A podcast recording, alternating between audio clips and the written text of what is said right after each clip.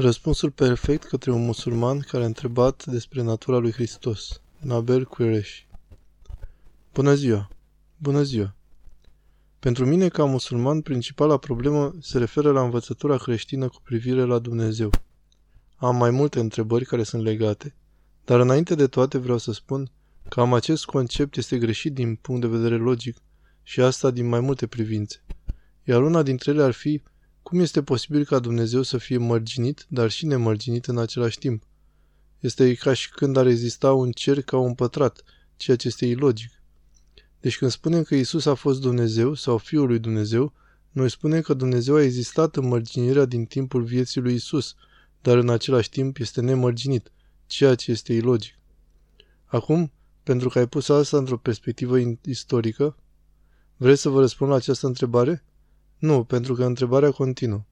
O altă constatare, constatare cu caracter istoric, care vine în sprijinul acestui argument, este legat de conceptul Trinității. Cuvântul treime, în sine însuși, neapărând ca termen teologic decât aproape de sfârșitul secolului al doilea după Isus. A fost pentru prima dată utilizat de Teofil, episcopul Antiohiei, în anul o sută optzeci. Deci atunci când ai citat din Marcu, capitolul paisprezece, versetul șaizeci și doi, care ar furniza dovada că Iisus este Dumnezeu, folosește același criteriu de obiectivitate pe care l-a aplicat anterior Coranului, interpretând că Iisus a numit pe El însuși Dumnezeu și uitându-ne la aceasta în mod obiectiv, în contextul întregului text, vedem că nu există nimic în întregul text care să susțină că Iisus a zis despre sine că este Dumnezeu, deoarece în realitate în citatul pe care l-ai dat zice Fiul omului. Sunt multe întrebări, nicio problemă. Cum te numești? Munțar. Munțar, de unde ești? Sunt din Pakistan. Am avut aceleași întrebări când am trăit în Islam. Ceea ce vreau să evidențiez în primul și în primul rând este ceea ce Iisus a revendicat pentru El însuși. Partea a doua, care urmează, teologia care urmează învățăturii sale, putem să petrecem ani și ani dezbătând despre ceea ce înseamnă. Dar ce a zis despre El însuși, acesta este primul lucru la care să ne uităm. Încă o dată vorbim de perspectiva istorică. Teologii pot să vorbească toată ziua, ba una, ba alta, așa cum se ceartă ei tot timpul. Iar eu ce pot să fac este să mă dau la o parte și să zâmbesc atât timp cât nu poți să dovedești una sau alta. Dar atunci când este vorba de evenimente istorice, putem să arătăm cu un anumit grad de certitudine, dacă evidențele și arhivele sunt bune, care este cea mai probabilă concluzie. Deci, în primul rând, să-ți dau un răspuns la întrebare și, dacă simți nevoia, putem să discutăm după aceea. În primul rând vreau să subliniez că ai dreptate. Termenul de Trinitate nu a fost utilizat până la sfârșitul secolului al doilea. Care este numele învățăturii lui Dumnezeu în Coran, în Islam? Tawhid. Da, Tawhid. Este Tawhid cuprins în Coran? Cuvântul Tawhid vine de la Allah. Bine spus. Deci înțelegi că Tawhid, ca și cuvânt, nu este cuprins în Coran. În același mod, cuvântul Trinitate nu este cuprins în Biblie și nu reprezintă nicio problemă. Shahada, crezul islamic, nu se găsește în Coran, dar avem componente ale Shahada în Coran și nu avem ilaha, ilalaha, spune să în acest fel în Coran. Dăm voie. Componentele sunt incluse în Coran. În cazul Trinității, componentele se regăsesc în Biblie. Cuvântul Tawhid apare în Hadith. Da, este adevărat, dar nu în Coran, iar Hadith a apărut mai târziu. Deci ai întrebat despre Biblie și despre ceea ce a fost în cadrul tradiției canonice primare, în care oamenii vedeau pe Dumnezeu ca Trinitate. În fapt, s-a întâmplat mai aproape de timpul în care a trăit Isus decât timpul de la Mohamed până la Hadith. Atunci când suntem consistenți, ajungem să dovedim și mai mult existența Trinității și a Dumnezeirii lui Isus. Aș dori să continui cu cealaltă parte a întrebării tale cu privire la mărginirea sau nemărginirea lui Isus, dar am să pun aceasta într-o perspectivă diferită. Poate Allah să vină în această lume dacă dorește? Dacă vrea asta? N-aș crede asta. Deci omnipotența lui Allah este limitată, deoarece acesta nu poate veni în lumea aceasta.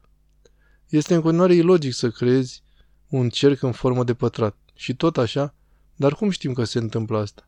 Spre exemplu, în sura Al-Imran, familia lui Imran, cred că este sura Al-Imran optsprezece, dar am să verific, Allah vorbește lui Moise în timp ce era în tufiș.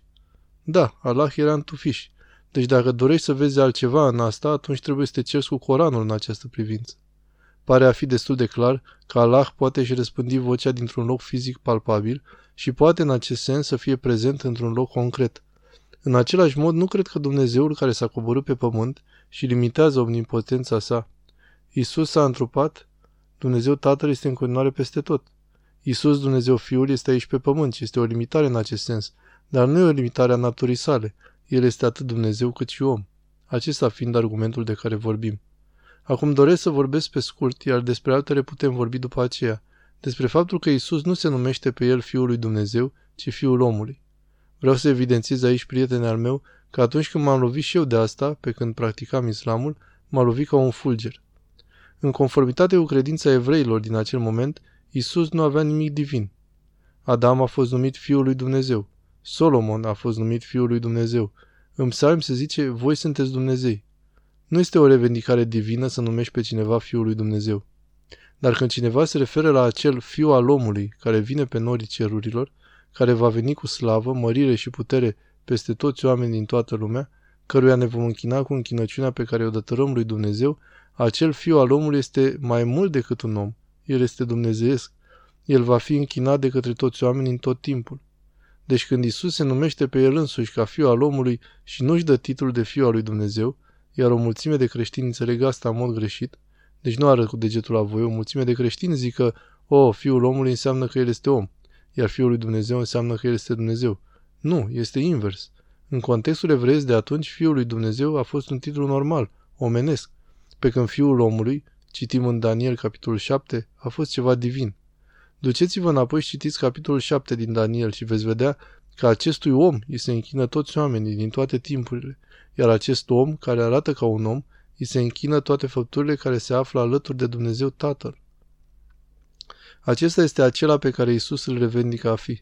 Ceea ce categoric vreau să evidențiez aici este că atunci când ne referim la acea revindicare a lui Iisus, de la Marcu, capitolul paisprezece, versetul șaizeci și doi, pe care o regăsim în toate evangheliile, Iisus folosește de fiecare dată același termen de Fiul omului. El face aluzie la aceasta și de aceea nu o putem extrage din conținutul evangheliilor. Deci citiți la Marcu paisprezece șaizeci și doi, alături de Daniel, capitolul șapte, și veți găsi ceea ce Iisus își revendică pentru sine însuși. Și vom vorbi după aceea despre restul. Dumnezeu să te binecuvânteze, prietene!